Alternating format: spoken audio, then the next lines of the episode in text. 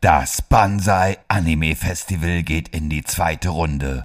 Auch dieses Jahr wird wieder nur das Beste gezeigt, was der japanische Anime-Film zu bieten hat.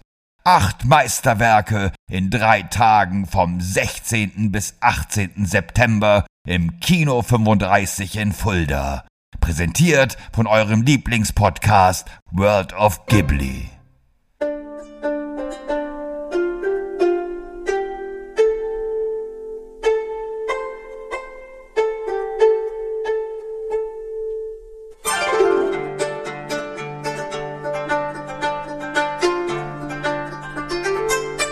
Hallo und herzlich willkommen hier bei World of Ghibli. Mein Name ist Shaggy Schwarz. An meiner Seite wie immer der Ghibli-Experte, mein neuer guter Freund, der Musiker und Podcaster Thomas van der Scheck. Hallo Thomas. Konnichiwa. Shaggy ja, ähm, Gesundheit.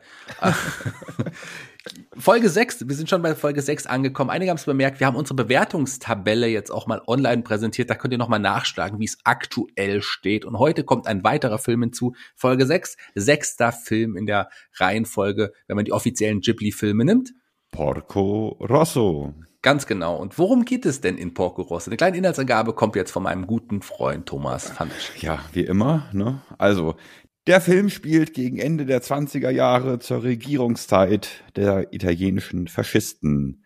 Der schweineköpfige Pilot Marco Pagott, auch Porco Rosso oder Porcellino Rosso genannt, ist Veteran des Ersten Weltkriegs und lebt nun davon, als Kopfgeldjäger Jagd auf Luftpiraten zu machen, die Schiffe überfallen und ausrauben. Um sein durch die Kämpfe stark in Mitleidenschaft gezogenes knallrotes Flugzeug überholen zu lassen, macht er sich auf den Weg nach Mailand, wird aber auf dem Flug dorthin von dem ruhmsüchtigen amerikanischen Piloten Curtis abgeschossen, der Porco Rosso als Rivalen ansieht, weil die Hotelbesitzerin Madame Gina in Porco verliebt ist und daher das Werben von Curtis ausschlägt. Marco überlebt diesen Angriff jedoch und transportiert die Überreste seiner Maschine zu einem befreundeten Ingenieur, der seine 17-jährige Enkelin Fiona mit der Reparatur beauftragt, wovon Marco zu Anfang überhaupt nicht begeistert ist. Als er aber feststellt, dass sie ein wahres Genie als Konstrukteurin und Ingenieurin ist, lässt er sich sogar breitschlagen, sie auf ihr Bitten hin als Mechanikerin mitzunehmen. Auf dem Flug zurück an die Küste kommen sich die beiden näher und Fiona erfährt, dass Marco früher mal ein normaler Mensch gewesen ist. Am Ende des Films kommt es erneut zu einem Wettstreit zwischen Curtis und Porco, den unser Held nur ganz knapp gewinnt. Am Ende verabschiedet er sich von Fiona und sieht sie nie wieder. Ja, schöne Zusammenfassung des wunderbaren Films Porco Rosso. Der Film kam 1992 in japanischen Kinos. Regie führte Hayao Miyazaki. Drehbuch, wie sollte es anders sein, Hayao Miyazaki. Produziert diesmal von Toshio Suzuki und Musik natürlich von Joe Hisaishi. Wie immer. Ne? Ein großartiges Team.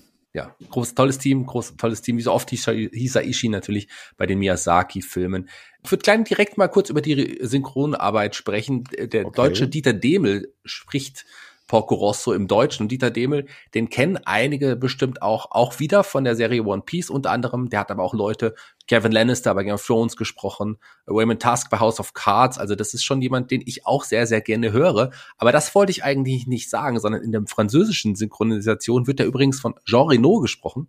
Ach, Porco Rosso. Okay. Und in der Disney-Synchronisation, in der ersten englischen Synchronisation, war es Michael Keaton, der Porco Rosso gesprochen hat. Also wirklich große Namen des französischen und des amerikanischen Kinos, die man hier als Synchronsprecher genommen hat. Das vielleicht auch ganz interessant. Ähm, Porco Rosso basiert wieder auf einer ja, Kurzmanga, Manga von Miyazaki selber. 15 Seiten waren das damals, das er 1989 rausgebracht hat. Und eigentlich sollte ja der Film auch ganz anders aussehen, lieber Thomas ja, eigentlich sollte das ein Kurzfilm werden für Japan Airlines gedreht werden sollte. Genau, dafür das Entertainment-Programm quasi in den, in den Flugzeugen, Kurzfilm, aber hat sich anders entwickelt. Ja, dadurch, dass dann halt Anfang der 90er Jahre die, äh, der Krieg in Jugoslawien begann und einige Szenen, die in Porco Rosso vorkommen sollten, halt auch äh, ähm, jugoslawische Landstriche einbezogen haben, äh, haben sie dann mh, mm, gesagt, sie machen einen abendfüllenden Film daraus, weil man auf diese Thematik Krieg und so weiter mehr eingehen sollte. Genau, der war am Anfang ein bisschen fröhlicher gedacht, aber durch diesen Jugoslawienkrieg, der ja auch in, in Anfang der 90er herrschte und äh, wir wissen, Miyazaki ist ja auch ein Pazifist, wollte er das Thema auch, weil auch gerade der Film ja in einigen dieser Gegenden spielt, auch äh, doch ein bisschen größer machen in diesem Film, Thema Krieg und äh, das war ihm ganz wichtig, das dann noch mehr einzubauen, das ist richtig. Ganz genau, als alter Pazifist, der Miyazaki ist. Wir wissen ja, dass für Miyazaki Themen wie Umweltschutz, Feminismus, Pazifismus, soziale Gerechtigkeit und so weiter immer eine wirklich große Rolle spielen. Und daher ist es nicht verwunderlich, dass er dann kurzerhand gesagt hat, okay, ich werf äh, die Thematik des Films um, ich gebe dem, ich mache nur ein, nicht nur einen, einen leichten Kurzfilm daraus, sondern gebe dem auch noch ein bisschen mehr Tiefe, ein bisschen mehr Schwere. Immerhin, was weiß ich, hat Miyazaki ja zum Beispiel den Zweiten Weltkrieg als arrogante Idiotie des nationalistischen Japan angesehen, hat sich seinen Oscar für Shihiros Reise nicht abgeholt, weil die USA gerade in den Irak einmarschiert sind. Und ja, insofern ist das halt nicht verwunderlich, dass er da kurz mal was geändert hat. Ganz genau. Und äh, Krieg ist ja auch hier ein ganz wichtiges Thema. Der, der, der Film spielt ja Ende der 20er Jahre. Ähm, eigentlich sogar 1929. So konkret ist eigentlich Miyazaki kaum jemals mit einem seiner Filme gewesen. Zum Teil, wo der Film spielt, aber auch zu welcher Zeit er spielt.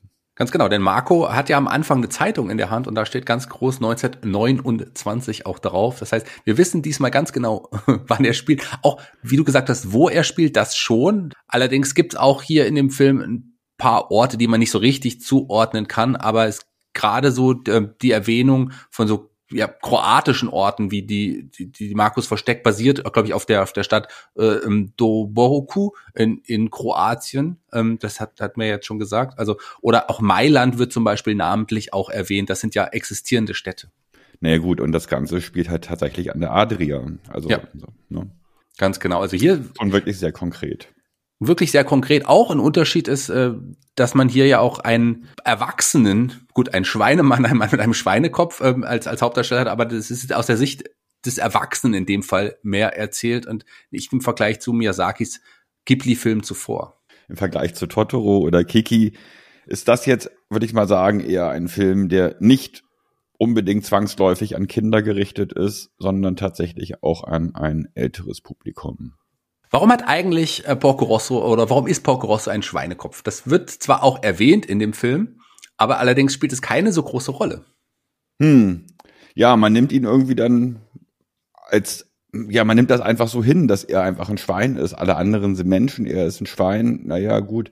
Äh, witzig ist ja auch, dass Miyazaki, wenn er sich selber zeichnet, wenn er Selbstporträts von sich macht, sich quasi immer als Schwein darstellt. Vielleicht hat das auch was mit dem Grund zu tun, warum Porco Rosso sich als Schwein sieht. Die Sache ist ja die, das Ganze spielt hier äh, im faschistischen Italien und gegen Porco Rosso liegen mehrere Haftbefehle vor wegen Arbeitsverweigerung, Grenzübertritts, unpatriotischen Verhaltens und außerdem wegen Dekadenz und Verbrechen gegen die Sittlichkeit. Also im Endeffekt alles Sachen, die äh, in meinen Augen keine wirklichen Verbrechen in dem Sinne sind. Und Porco Rosso sagt dazu, scheiß drauf, ich bin lieber ein Schwein als ein Faschist.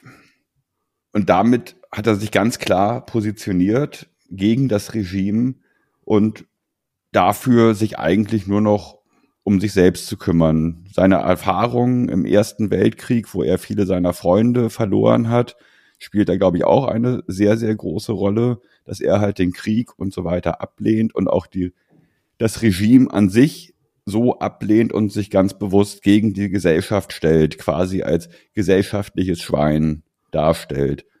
Und dann kommt noch, kommen noch seine Liebesgeschichten zu der weiblichen Protagonistin Gina, kommt noch dazu, zu der er sich eigentlich auch ein bisschen wie ein Schwein verhält, indem er sie einfach zappeln lässt und, und aber das hat wieder andere Hintergrundgeschichten, da kommen wir dann vielleicht einfach später nochmal zu.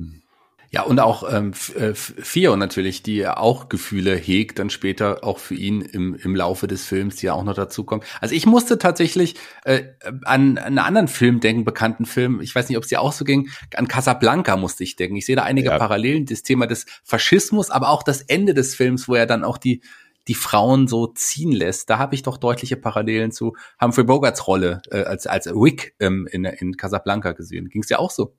Auf jeden Fall. Und ich denke, das ist auch als ganz bewusst eingesetzt worden. Äh, zum Beispiel auch die Mu Musik. Es gibt einen Song von Hisaishi zu dem Film, der äh, ein, ich würde sagen, eine Reminiszenz an As Time Goes By aus Casablanca ist. Also noch deutlicher geht's eigentlich nicht. Mich hat noch jemand an einen amerikanischen, ja, ich weiß nicht, soll ich Helden sagen, erinnert. Curtis, äh, den, den hast du ja schon angesprochen, ähm, der will ja auch gerne, der sagte ja im Film, er will ja irgendwann auch mal Präsident werden, amerikanischer Präsident und äh, ist ja dann auch, man sieht am Ende auch nochmal dieses Schauspielplakat. Mich hat Curtis an ähm, niemand geringer als Ronald Reagan erinnert, so ein bisschen. Ich weiß nicht, ob das beabsichtigt war, der ja auch amerikanischer Schauspieler war, auch eher in solchen Filmen, äh, Mittelklasse-Filmen und am Ende dann doch Präsident wurde. Also ich könnte mir durchaus vorstellen, dass das dem Humor von Miyazaki entspricht ne? und dass er das auch quasi als versteckten Hinweis mit eingebaut hat.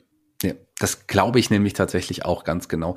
Eine Sache, die ich noch erwähnen möchte, die mir auch aufgefallen ist, ist dieser ja, Einleitungstext am Anfang. Ganz am Anfang gibt's ja diesen Text in verschiedenen mhm. Sprachen, unter anderem auch in Deutsch.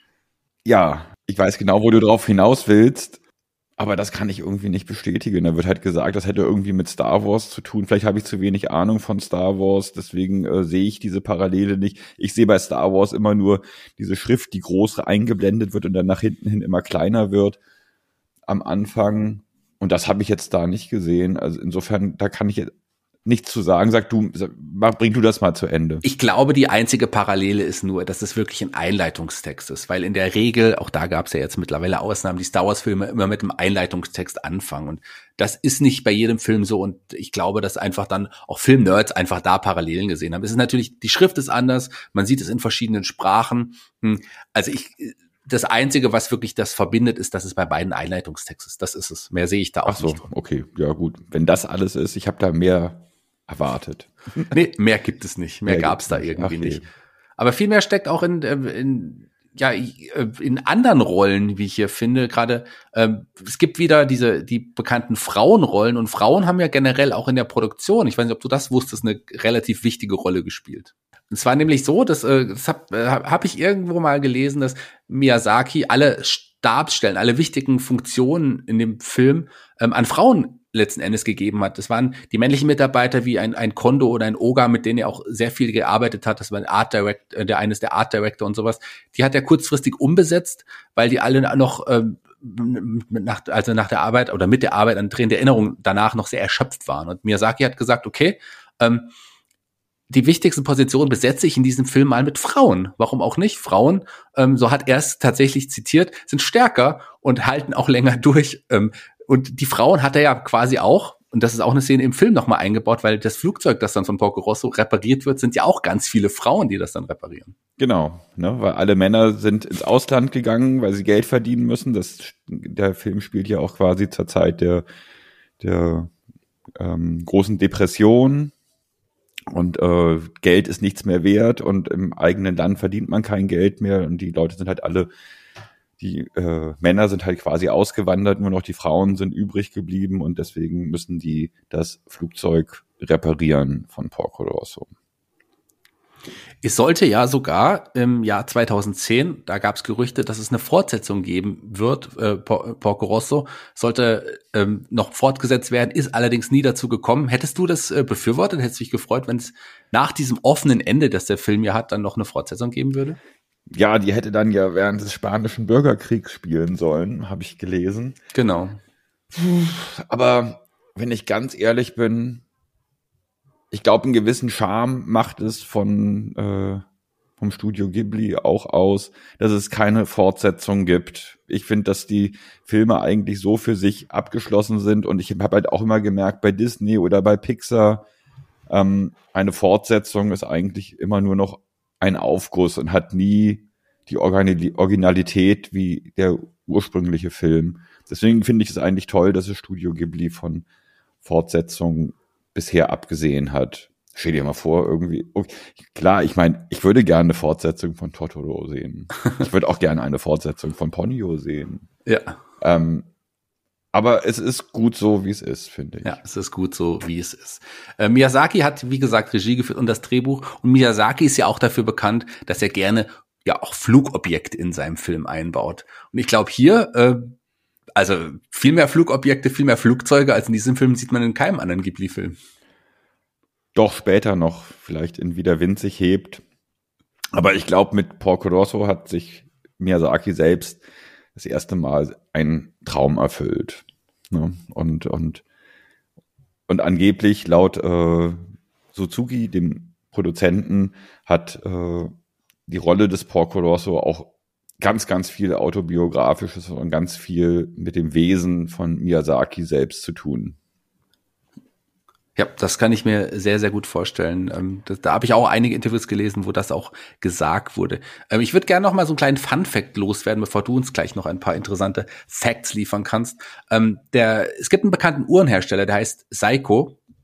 Einer der bekanntesten Uhrenhersteller weltweit, teure Uhren. Und die haben 2016 eine Line rausgebracht, die nannte sich Presage.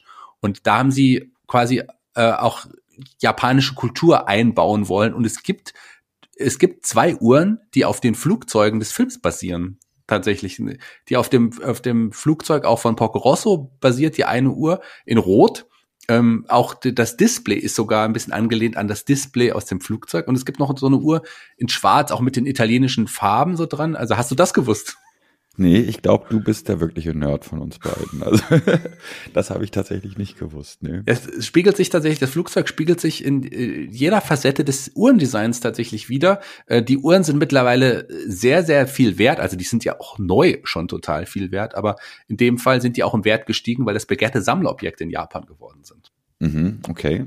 Ja, ich hätte auch gern so eine Uhr. Würde ich, würde ich mich jetzt äh, nicht beschweren, wenn mir jemand eine kostenfrei anbieten würde. die würde ich, die würde ich auf jeden Fall auch nehmen. Ähm, es gibt ja auch noch ein paar Easter Eggs im Film. Vielleicht sollten wir die auch noch mal erwähnen. Naja, gut, ich meine, das Offensichtlichste ist ja eigentlich, äh, als Porco Rosso bei seinem, äh, bei seinem, ja, in der Reparaturwerkstatt ist und er einen neuen Motor bekommt für sein Flugzeug, dass auf dem Flug, auf dem Motor dick und breit Ghibli draufsteht. Ne? Das ist zum Beispiel so ein Easter Egg. Ähm, als als Porco äh, mit mit Fio in diesem Truck äh, davonfährt, diese Verfolgungsjagd mit den mit den Faschi mit dieser faschistischen Geheimpolizei in dem Truck, dann fahren sie an der Seite an so einem ja, Haus vorbei, da steht drauf Pension Ghibli. Also das ist auch ein kleiner Easter Egg. Ganz genau. Da würde ich auch mal übernachten wollen. In Mailand, in, in, der Pension Ghibli. Das finde ich super. Ja wenn es die dann auch tatsächlich so auch gibt. Ähm, Ach, die hat es bestimmt gegeben, aber ob sie heute noch gibt, das ist die Frage.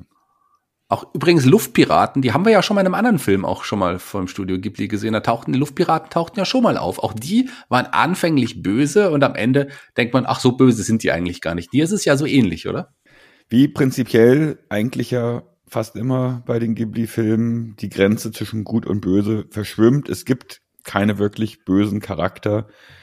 Charaktere, die sich anfangs als vermeintlich böse heraus, ja, die sich als vermeintlich böse zeigen, äh, kristallisieren sich dann eigentlich später doch als die Guten raus. Und die Luftpiraten jetzt hier, zum Beispiel bei Porco Rosso, und auch die Luftpiraten bei Laputa, das Schloss im Himmel, äh, sind zwar alles so ein bisschen dumpe Charaktere, aber eigentlich herzensgute Kerle ne, die, die einem nichts wirklich Böses wollen. Und das merkt man ja jetzt auch zum Beispiel hier bei, bei äh, Paul Colosso sehr gut.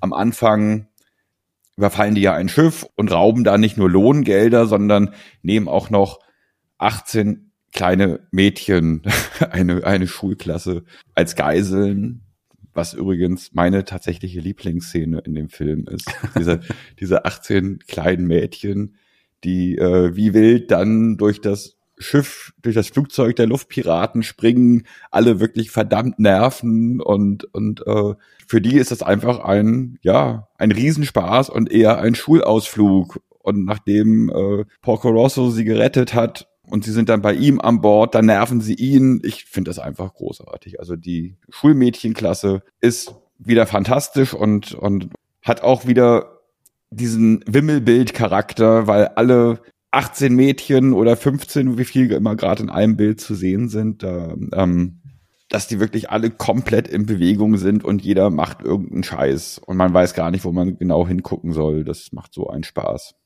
Du hast gerade 18 oder 15 Mädchen angesprochen. Das gilt ja auch gemeinhin als Filmfehler, weil einige sagen, man sagt ja, er nimmt 15 weitere Mädels mit, aber eigentlich äh, wird das ja nie so ganz genau gesagt, wie es insgesamt sind. Es wird ja einmal nur 15 weitere Mädels angesprochen, oder?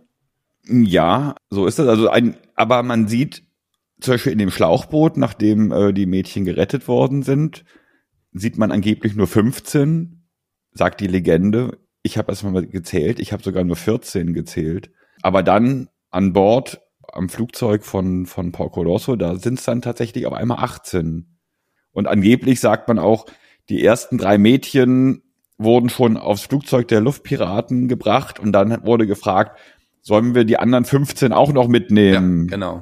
Und, äh, und dann hat der Chef der Luftpiraten gesagt, ja, nimm die auch alle mit, wir wollen ja keine Freundschaften auseinanderreißen. Ne, das zeigt auch mal wieder, was für ein großes Herz die haben. Ne? Ja, ganz genau. Also wenn, vielleicht kann man so sagen, dass die, also du hast gesagt, gut und böse, das, das verschwimmt ja auch immer, äh, gerade bei Miyazaki, aber die faschistische Geheimpolizei, die man ganz kurz sieht, ähm, die sieht man ja auch nur kurz, spielen jetzt keine große Rolle, aber das ist natürlich schon das Böse. So.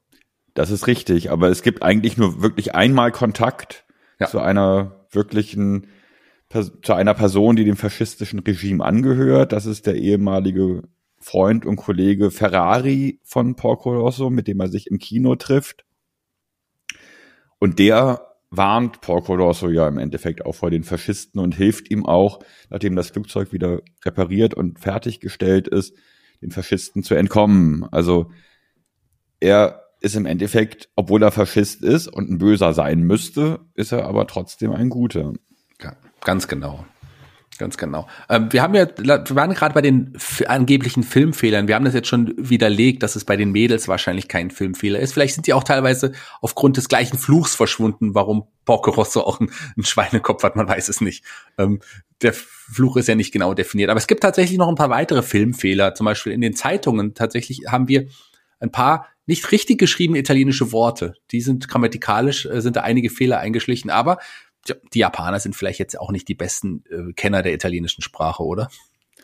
Also ich denke, wenn wir, äh, wir japanische Geschichten in unsere Filme oder so packen würden, wer weiß, wie viele Fehler wir da einbauen würden. Also sowas finde ich ehrlich gesagt verzeihlich. Ne? Ganz genau. Was man auch sieht, ähm, das ist nachdem Marco ähm, aus Mailand zurückgekehrt ist, äh, ist er da in dieser Bar und außen an dieser Bar hängt ein Logo und das ist eindeutig das Logo der Tankstellenkette Shell. Dies, äh, das Logo gab es aber, oder zumindest für mich eindeutig.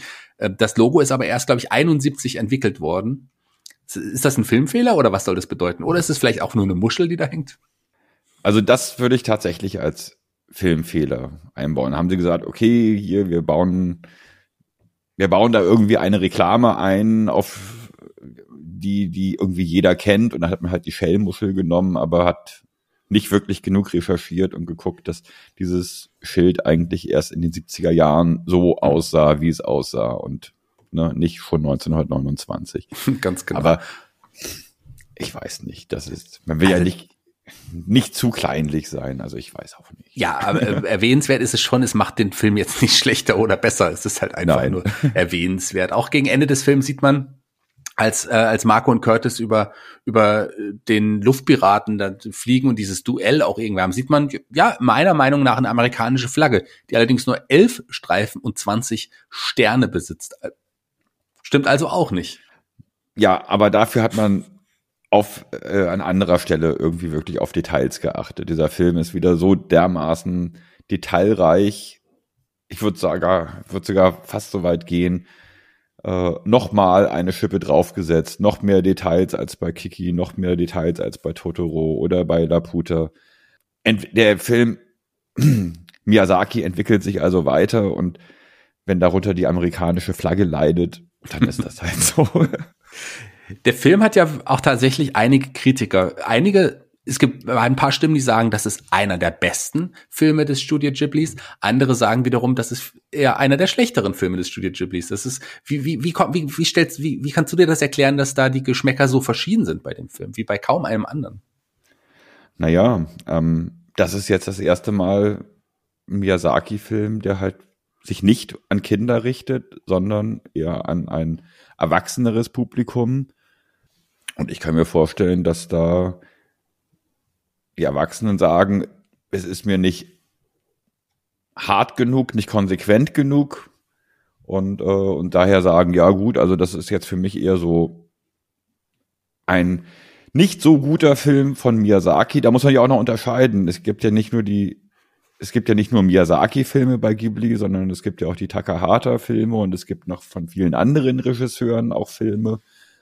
Und ähm, wenn man jetzt sagt, das ist einer der schlechteren Filme des Studio Ghiblis, dann würde ich das so nicht unterschreiben. Wenn man aber sagt, das ist jetzt einer, das ist jetzt nicht einer der besten Filme von Miyazaki, dann würde ich das unterschreiben.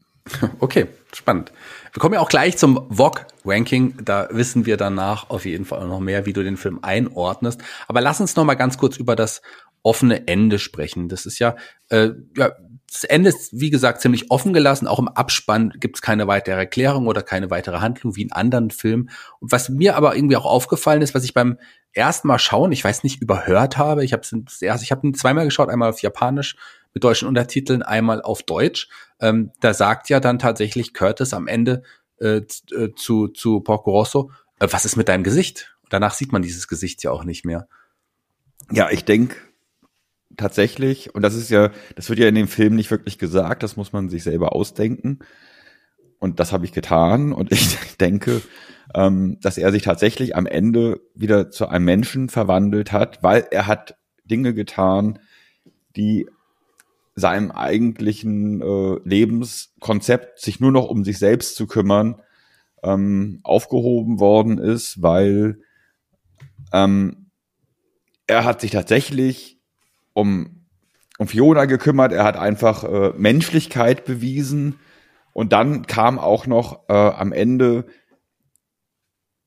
kurz vorm Abspann, der befreiende Kuss von Fiona, äh, eine sehr süße Szene übrigens. Sie sitzt im Flugzeug, das Flugzeug fängt an zu starten. Während das Wasserflugzeug startet, gibt sie Porco Rosso einen Kopf, äh, einen Kuss und als im nächsten Moment äh, wird er von einem der Flügel des Flugzeugs irgendwie niedergeschlagen. Fand ich sehr niedlich. Ähm, Kein, ja. ich schau dir in die Augen, Kleines, sondern genau. der, der, der Flügel hat ihn äh, umgehauen. Genau, und ähm, ja, und wie bei, bei äh, der Prinzessin mit dem Frosch und der, und der goldenen Kugel war der, dieser Kuss von Fiona vielleicht tatsächlich der Befreiungskuss. Und vielleicht hat sie, die sagt ja dann auch, sie hat ihn nie wieder gesehen im, im, im Abspann. Vielleicht hat sie ihn auch nie wieder gesehen, weil sie ihn einfach nicht mehr erkannt hat. Weil er zum Menschen geworden ist und er hat sie nicht erkannt. Weil nach dem Abspann gibt es noch mal eine ganz kurze Sequenz von Fiona, die mittlerweile äh, eine renommierte Ingenieurin ist und mit einem Flug und, und den Kontakt zu der Geliebten von Porco Rosso nie äh, aufgegeben hat und sie geht Gina regelmäßig besuchen und jetzt kommt sie mit dem Flugzeug angeflogen, um äh, auf der Hotelinsel, auf der Gina lebt, äh, äh, zu landen. Und da sieht man unten ganz klein an der Insel am Landungssteg ein knallrotes Flugzeug angemacht. Jetzt weiß man natürlich nicht, äh, ist das nur irgendein rotes Flugzeug? Ist das das rote Flugzeug von Porco Rosso? Da wird nicht weiter darauf eingegangen.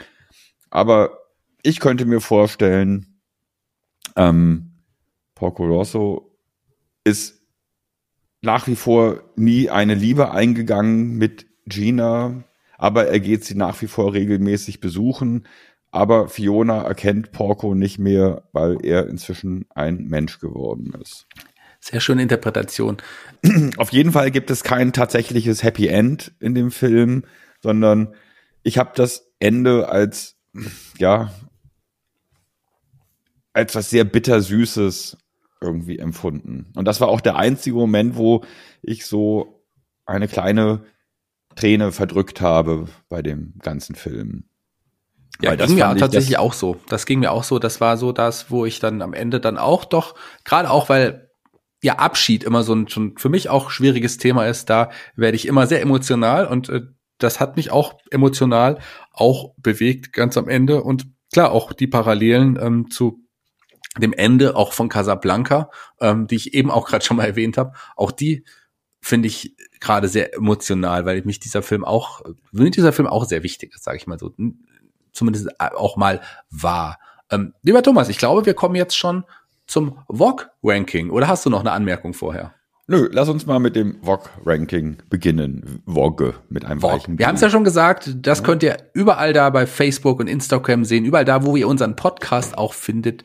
Da werden wir dieses, dieses Ranking ähm, hinterlegen. Ja, vielleicht habt ihr es ja schon gesehen, ansonsten schaut doch mal nach, denn dieser Film reiht sich in unser Ranking wie folgt ein. Ähm, wir vergeben ja eins bis acht Punkte. Wir haben sechs Kategorien, die fassen wir zusammen und zusammen kommt dann noch unser persönlicher Geschmack. Lieber Thomas, wie viele Punkte gibst du der Umsetzung? Wie ich schon eben erwähnt habe, ich persönlich habe das Gefühl, im Gegensatz zu Totoro und Laputa und Kiki ist nochmal eine Schippe draufgesetzt worden von der technischen Umsetzung und wie viel sich bewegt und das finde ich ja halt wirklich sehr beeindruckend und der, der Detailreichtum.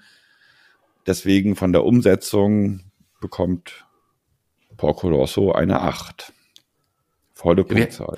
Wir, wir haben übrigens beide bei der Umsetzung bei den Ghibli-Filmen oder Ghibli-Filmen, ist ja egal, wie man es jetzt sagt. Ghibli ist das japanische, Ghibli ist im Westlichen eigentlich häufiger, äh, wird häufiger so genannt. Ähm, wir haben beide nie weniger als sieben Punkte gegeben. Ähm, bei, bei, dem, bei der Kategorie Umsetzung, witzigerweise. Vielleicht ja, kommt das, das hab, ja noch. Das habe ich, das hab ich ja schon angekündigt. Ja. Ne? Bei dem Miyazaki-Film werde ich niemals weniger als sieben oder acht geben. Habe sogar weniger als acht, wenn ich mir deine, Punktzahl so ein bisschen anschaue. Du hast sehr selten sieben Punkte gegeben. Aber ich ähm, sehe das ganz genauso wie du. Ich mag diesen Film sehr. Ich habe es ja auch im Vorfeld schon gesagt, dass das irgendwie auch einer meiner Lieblingsfilme ist, aber das kann ich zu fast jedem Ghibli-Film irgendwie sagen. Bei mir gibt's aber nur die sieben Punkte für die Umsetzung. Ich habe da noch Luft nach oben. Ich habe ähm, nur zweimal die acht Punkte gegeben bisher und hier bleibt's bei der sieben. Action. Gibt's in diesem Film auch ein bisschen Action? Ich würde sagen, es gibt keinen Miyazaki-Film, oder vielleicht sogar Ghibli-Film, in dem es mehr Action gibt als in diesem Film. Deswegen Action-Faktor auch eine Acht, volle Punktzahl. Ja, da kann ich gar nichts anderes sagen. Das stimmt absolut. Sehr actionreich. Gerade die Flugszenen, die, die Flugkämpfe sogar, ähm, super actionreich äh, ähm, aufgebaut. Macht total Spaß, das zu sehen. Auch von mir beim Action-Faktor acht Punkte. Humor. Wie lustig ist dieser Film? Ja, der Humor ist fast ein bisschen, auch wegen der Luftpiraten und, und wie die mit der ganzen Situation umgehen und so, erinnert doch schon sehr an Laputa. Aber ich finde, von Laputa bis zu Porco Rosso hat Miyazaki einiges dazugelernt, weil der ganze Schenkelklopfer-Humor, der noch bei Laputa vorhanden war, den sehe ich jetzt in diesem Film tatsächlich nicht mehr. Und dieser Humor ist bei Porco Rosso tatsächlich lustig. Deswegen äh, habe ich mich für eine 6 entschieden. Ja, äh, sehe ich auch hier. In dem Fall sind wir uns da wieder einig. Äh, ich finde den Film auch sehr gelungen, sehr witzig in einigen Momenten. Äh, manchmal so ein bisschen so ähm, auf, äh, auf der Kante zum, zum Abgleiten. Bei, bei, bei Laputa ist er abgeglitten. Ähm, hier in dem Fall jetzt nicht. Für mich deswegen deutlich auch lustiger als Laputa. Der Humorfaktor ist für mich höher. Ich gebe hier sechs Punkte auch. Der Plot. Ja.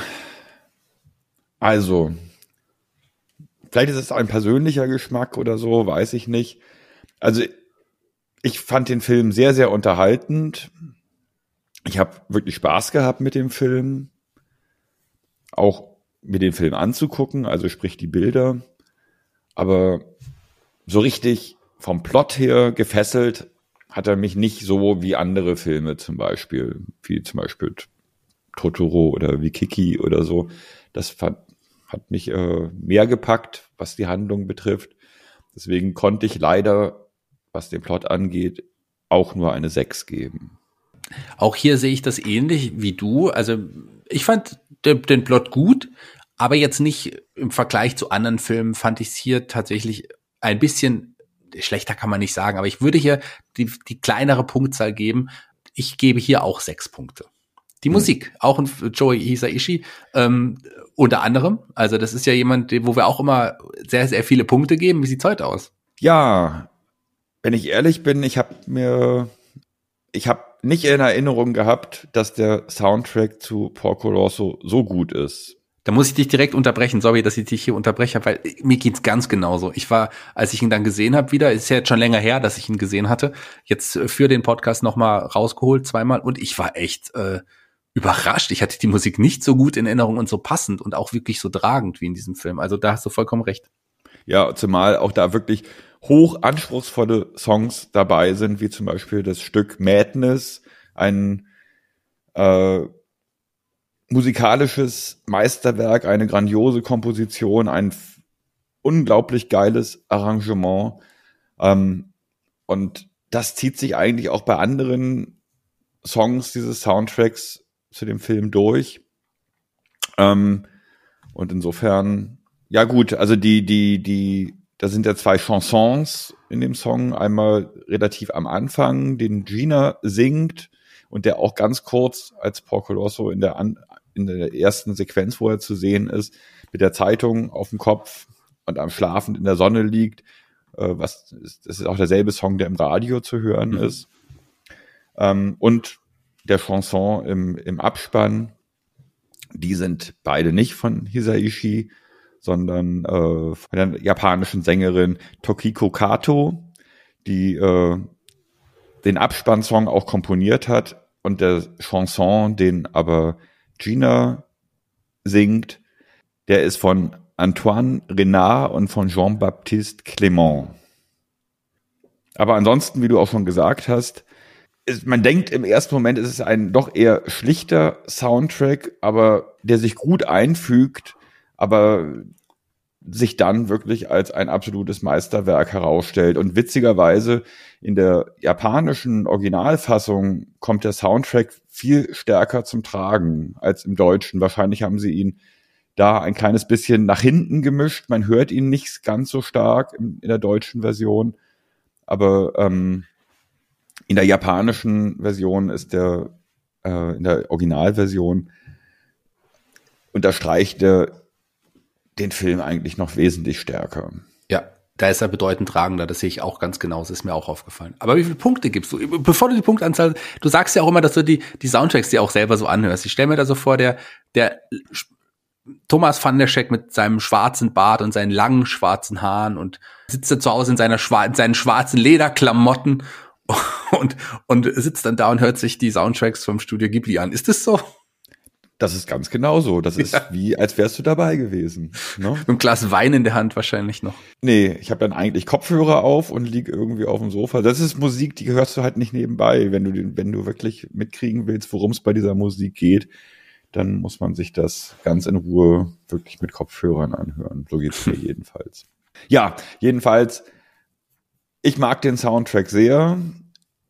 Es gibt allerdings noch äh, meiner Ansicht nach noch bessere Soundtracks von Hisaishi. Deswegen kann ich leider nur sieben Punkte von acht geben. Ja, aber äh, ich habe ja jetzt auch schon sehr viel zu der Kategorie gesagt. Von mir auch sieben Punkte. Der Heulsusen-Faktor. Ja, der ist, finde ich, so ein bisschen äh, zugunsten der Action verloren gegangen.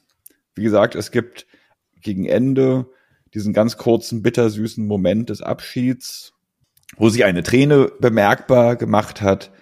Ähm, aber die war für mich nur zwei Punkte wert. Oh, nur zwei Punkte von deiner Seite. Ich habe da tatsächlich doppelt so viel Punkte vergeben, einfach weil mich das Ende wirklich dann auch gepackt hat. Klar gab es diesen Moment dann noch, also diesen Moment des Abschieds.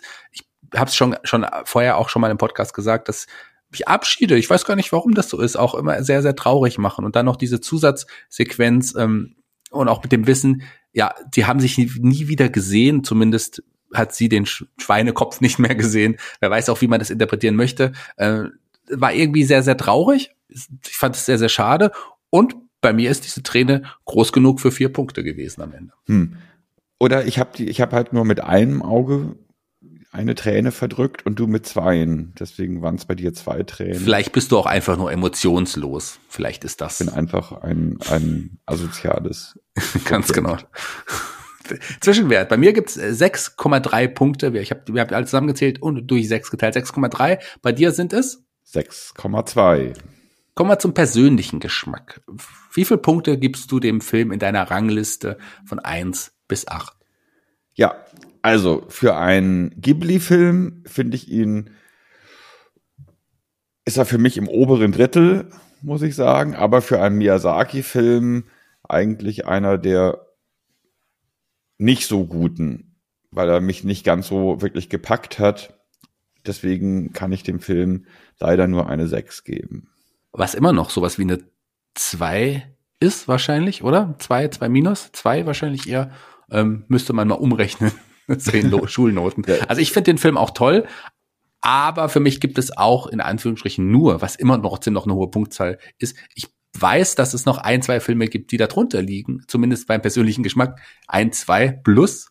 Ähm, auch von mir sechs Punkte. Macht bei mir einen Endstand von 12,3 und bei dir summa summarum 12,2. Ganz mhm. genau. Bei mir ist der Film. Und dabei dachte ich, das wäre dein Lieblingsfilm. Mein Lieblingsfilm habe ich nie gesagt. Ich habe immer nur gesagt, dass ich diesen Film mag. Und du magst ihn ja jetzt auch mehr, als ich letzten Endes dachte, weil wir da ja recht eng nebeneinander liegen. Also bei mir ist der Film in der Gesamtwertung übrigens auf Platz 4, bei dir auf Platz 5. Wie die anderen Filme stehen, schaut in unserem Vogue-Ranking überall da, wo es unseren Podcast gibt. Ganz genau. Und ähm, ich freue mich schon auf die nächste Folge, wenn wir dann den umstrittensten oder einen der zwei umstrittensten Ghibli-Filme besprechen, und zwar Ocean Waves. Genau, einer der zwei umstrittensten Filme neben Mononoke. Ganz genau. Ne?